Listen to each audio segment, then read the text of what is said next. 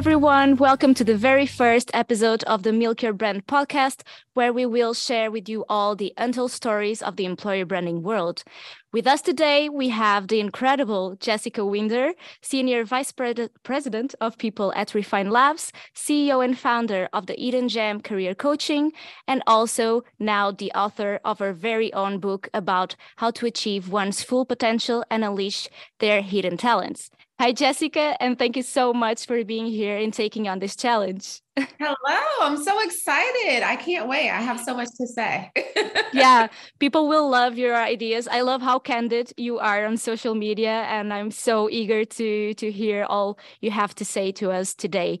Actually, the subject for today is uh, the role of HR in employer branding and how these two areas connect.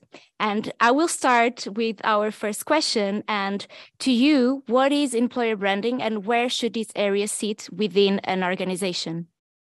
Yeah. So when I think of the simplest way I can put employer branding is I think of it as the company reputation. Okay. So what reputation? So whether that's internally, what's the reputation of what it's like to work there, or externally, like what do people think when they hear the business name? And we can all, and I'm not going to name them, but we can all think of a company that we're like, oh, when we hear the name or the opposite, a company that we're like, oh, it sounds amazing to work there. They have a great culture. And that all stems from their employer brand. So not only is it important for your internal employees, it's also important for people that don't work there. And a lot of companies don't really put a lot of time and energy into employer brand. They just think it just rolls up into the people operations, which I, I do think it should sit with people operations, but I do think it should be someone's job. So, for example, at Refine Labs, um, we have a direct, or we had a director of employer branding. So it was someone's full time job to be thinking about what is our brand. Um, okay. I think it should sit either with the people ops or with operations, but it should be someone's full time job. It should okay. not be like an add on to somebody's job. Yeah, that's awesome. And uh, actually, I wanted to ask you because you were saying that the brand, uh, employer branding is also important not only for the internal but also external. Mm-hmm. And how does HR contribute to shaping and promoting the organization's overall reputation as an employer of choice? Because, of course, we can communicate something, but mm-hmm. we need to be something before we communicate. So, yeah. So I think it starts with one of the most important things that I think is very underutilized is how you are using recruitment. So, what are your job descriptions saying about you? Um, what does your website say about you? But how how do people show up and how do they feel when they're interviewing with you? Because as we know, when you interview with a company and you get a bad taste in your mouth or there's a negative experience, you're going to talk about it. Yeah. And most of the times, unfortunately, when you go and look at reviews and Glassdoor and all that, those are the people that something happened and they're angry about it. But the people that there was good, you normally don't hear from. So making sure that you are encouraging people that had a good experience or like it all worked out for them to also give reviews. Yeah, that's so true. And uh, I super agree with you when you said that the candidate experience is so important, even if they get an offer or not, because if they don't have a good experience, they will for sure talk about it. Yeah. And yeah, that's so, people make their pastime. yeah, true. so we have a, a, little game for you that I, I didn't send it to you. but I love games. Let's do it. I love games. Okay. So this segment is called Love or Spill the Milk. So I'm mm-hmm. going to say, uh, say a sentence and you have to either say you love it and you can explain why or spill the milk and explain why. so okay. I have two. The okay. first one, in case of layoffs, a company doesn't need to adjust its employee management strategy. Oh, spill the milk. Oh, you absolutely do. You need to adjust everything after a layoff. I think anytime somebody leaves an organization, especially when you think of a layoff, it's normally multiple people. So it impacts multiple departments. So if you are not changing or addressing it really head on, like I'm a big proponent of just saying, this is what happened. We didn't hit our goals. The business did not succeed in this area. And the result is people are going to lose their jobs and this is what we're going to do about it because not it's not just the people that are losing their jobs which obviously are the most impacted but the people that have to stay somebody still has to do the work yeah and so, the trust is impacted too like for the yeah. employees that stay right Yeah. Like, could so we be next?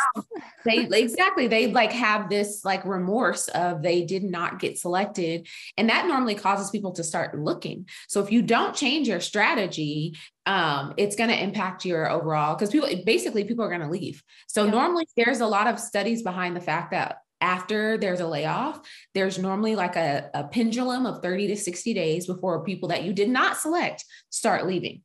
Okay, interesting. Yeah, it makes sense because they will think like, oh, what if I'm next? Maybe I should start wandering around and check for another opportunity. Yeah, for sure. So the the second one, and I know you will have a, a say on this.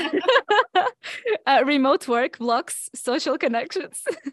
oh my god. Okay, if you can't see the video right now, just complete eye roll.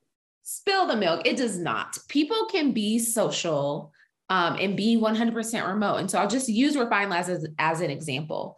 We've never had a physical office. We never will. I have, we have offsites. So we have absolutely met in person and done those connections, but we all work wherever we want to work. So we have people that are traveling. We have someone right now who's working in Egypt for the next month. Like, we don't care where you are, just get your work done. Yeah. But comes to connection, I think you just have to be intentional. So for us, we have training and development. We have what we consider to be like our fun item. So we do trivia together. Like it's intentional because to your point, when you're in an office, you just walk past somebody and like, are you going to lunch? I'm going to lunch. Let's go to lunch together. Yeah. And you have those just genuine moments. That is not true remotely. So it has to be intentional. That doesn't make it less than though. So it can still be important. You just make it intentional. What is your opinion? Uh, this is not uh, planned, but what is your opinion about onboarding remotely? Because it's harder. It's the first time, especially for juniors. So how how do you do it, or what's your perception about it? Yeah, so that's something that we I will say at Refine Labs that is a strong strength of ours is onboarding people. Like before someone starts with us, Normally, they have met with their manager. They have normally at least met with at least one peer. So they come in feeling like they know someone. We okay. send them a schedule at least a week before they even start with us of like, hey, this is what you should expect. This is who you're going to be meeting with. And we make sure that they're meeting with people that maybe they would not meet with like in a different department. So we will randomly pick people for you to meet with. So you feel like you are getting camaraderie.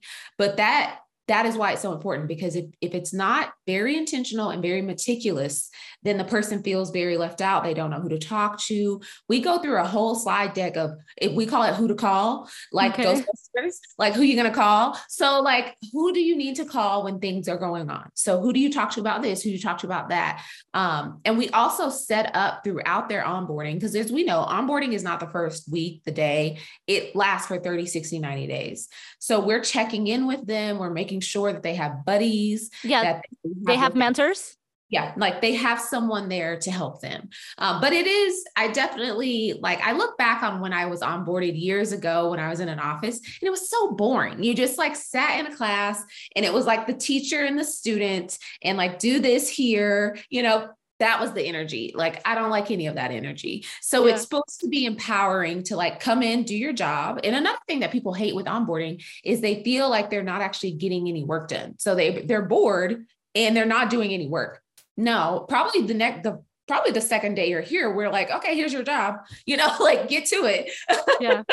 Yeah, yeah. Actually, when I when I uh, I'm on board in my current uh, company, I love my company by the way.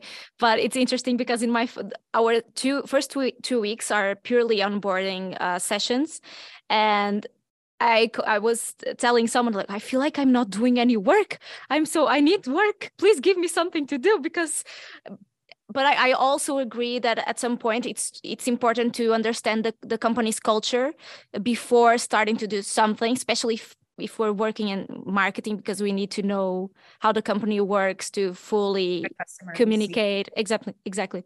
But I was feeling that. I was feeling like, oh my yes. god, give me like, give me work already. Yeah, like yeah, people yeah productive. So even if it's not the full scale of what they're going to be doing, getting them started in client facing yeah. meetings or like just yeah i was i was shadowing. Yeah i was shadowing. Yeah. that was that's super helpful. Yeah.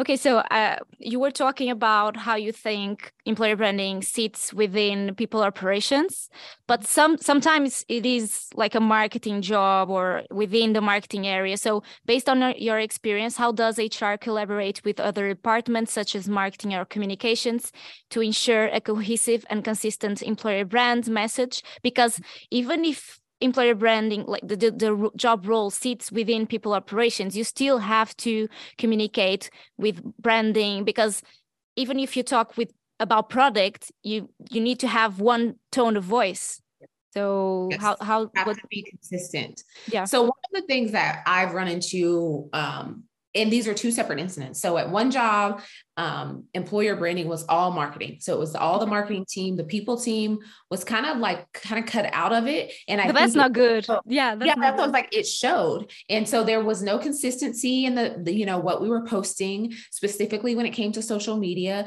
There was a disconnect between the persona you saw on social media and then what you got when you came to the company. And people would, t- would give us that feedback in exit interviews of like, Hey, well, online, this is the perception. But when I came here, it was a different reality. And it it was because there was no communication between the people team and the marketing team. So fast forward to where I am right now, and it's one one voice. So like the marketing team and the people ops team are on the same page on like what is our voice?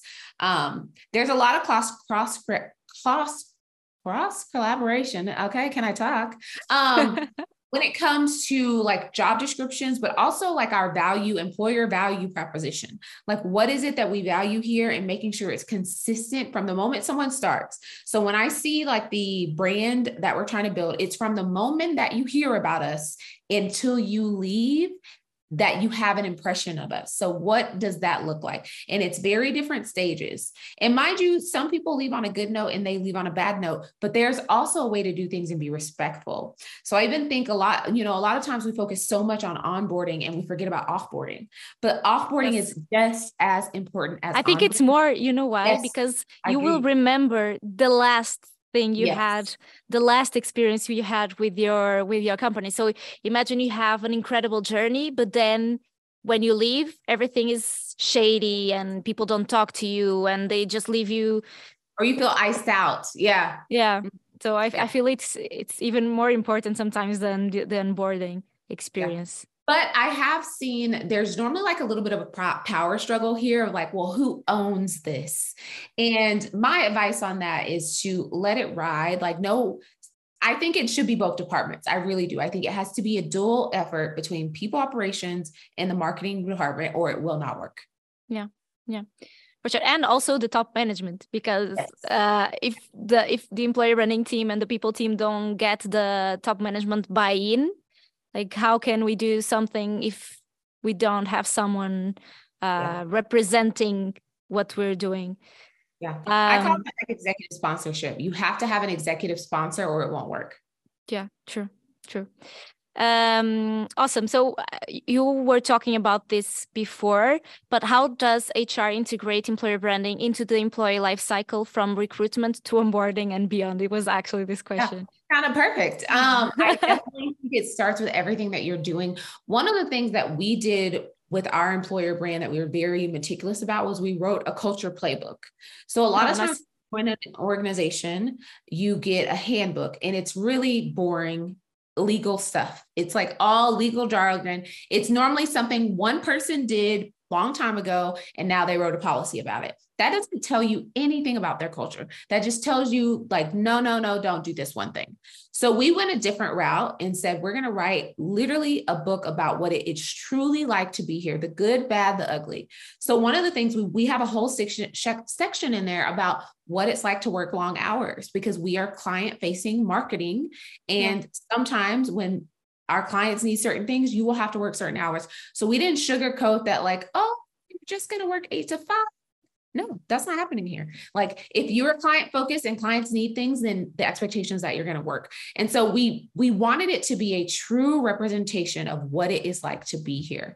And I think that's the biggest thing that you can do to show people is don't do a bait and switch. So don't tell people, you know, you're going to come in and you're going to have all of these things because the flip side of you're going to work hard, but we also have a lot of flexibility. We have every in the summer we have every other Friday off. Like we do all of these things to show you we appreciate you, but we also have high expectations. And it's and a business, right? Like exactly. we can't it's not yeah. dreamland.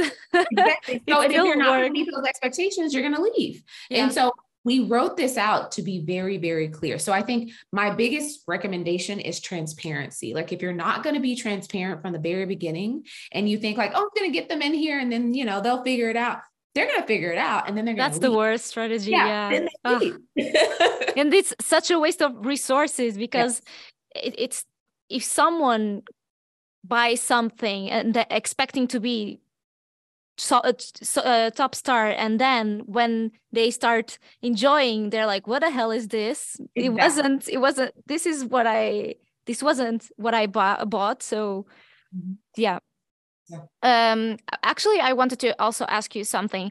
Um, in the employee life cycle, do you have any uh, points in that journey where you try to incentivize your employees to talk about their experience, experiences. So almost like to advocate for um, brand ambassadors. Yes. So we call them influencers and nor and every influencers? Company, yeah we like literally say these are the influencers here.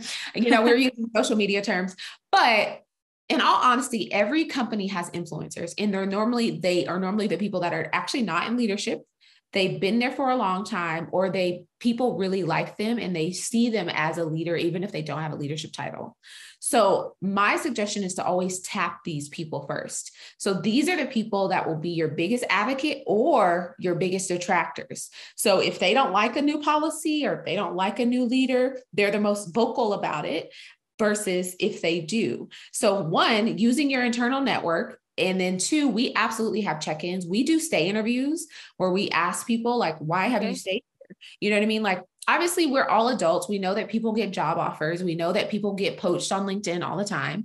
So when someone's been here for a, couple of months, we ask them, why have you stayed? We know people have reached out to you. What is it we're doing well? And if and if someone was going to get you to leave, what would it be? Because that way we have information on what we could be doing better. And I say that to say, because if you don't do those check ins, then you don't really know why people are staying. Like, is it because you're overpaying them? Because if yeah. so, that's cool. Like, golden handcuffs, you know, what people call it, they work. But make sure that you understand that that's what you're doing. And if it's the culture, then you need to lean into like, what are we doing great with the culture? What could we be doing different?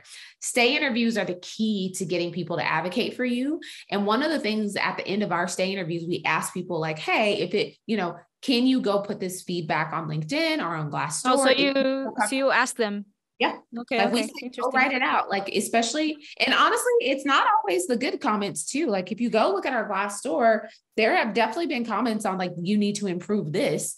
And yeah. so I think it has to be constructive feedback. You can't just say like, oh, you said something great. Go write about it for us. Yeah. That do you think a company should be afraid I, I know your answer but should a company be should should a company be afraid of that exposure because when you give the when you give voice to employees it's either for the the bad and, and also the good right? So yeah well, I think what a lot of employers try to do is censorship. So they try to censor only the good. They only want to yeah. hear the good stuff, or they only want the external people to know the good stuff. They don't want them to know that, you know, we need to improve this process or we need to do. But I don't feel like that gives people, to my point earlier about transparency, that's not giving you a full picture. Yeah. So a lot of companies actually are like, they would not ask people to go do Glassdoor reviews. We ask them, we actually yeah. have like a link we send out. Like, if you want to go do a review, here you go um, but like I said, it's not always good. There definitely have been people that have gone on Glassdoor and said things that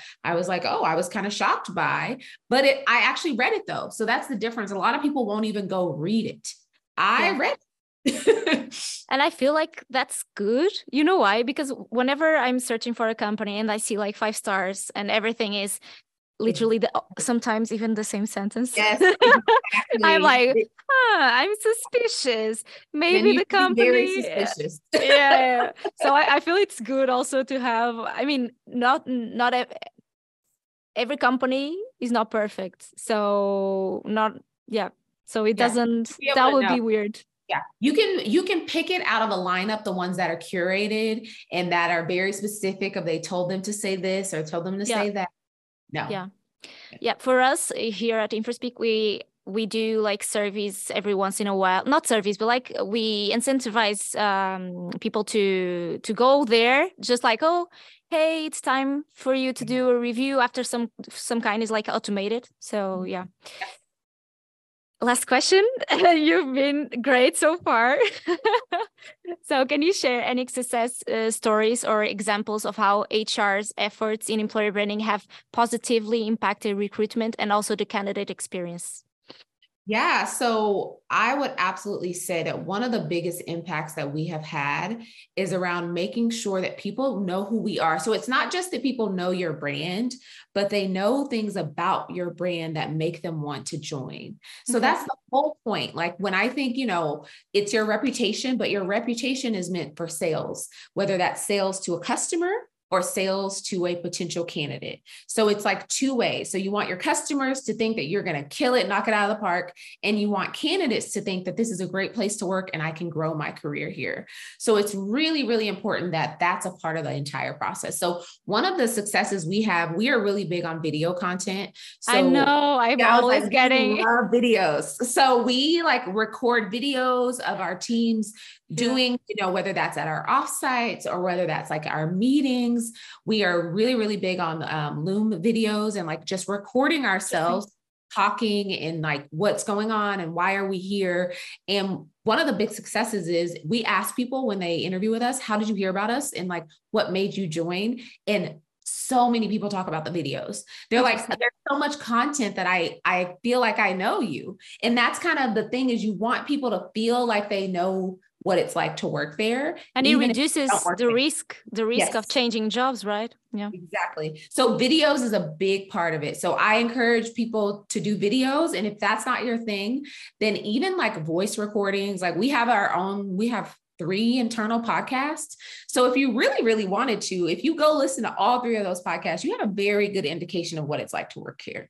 So we where, where do you post that? Where do you post that? Sorry to interrupt. No, you're fine. So most of them are on LinkedIn, but you can also find them on Apple. So if you just go in and search Refine Labs, they'll okay. come up. Um, but I say that to say just as much as you marketing as you put into, you know, clients, you need to put into candidates for sure. Hear, hear. okay, Jessica, that was it. That's it for this episode. Uh, it was fast. I, I, but it was so. I mean, so so much content in in yeah. I think thirty minutes. Yeah. Uh, so thank you so much um, for participating. People will love it i'm sure. Everything you shared today was incredibly valuable and i really think people will be able to up their game both in employer branding but also in hr um, because it, it is a synergy that needs to happen. And yeah so, for the ones listening, I hope you enjoyed. And don't forget to follow the Milk Your Brand podcast on our socials, LinkedIn and Instagram. And if you have any question you would love to see one of our guests answer, feel free to DM either me or Isabel. yeah, so thank you and see you on the next episode.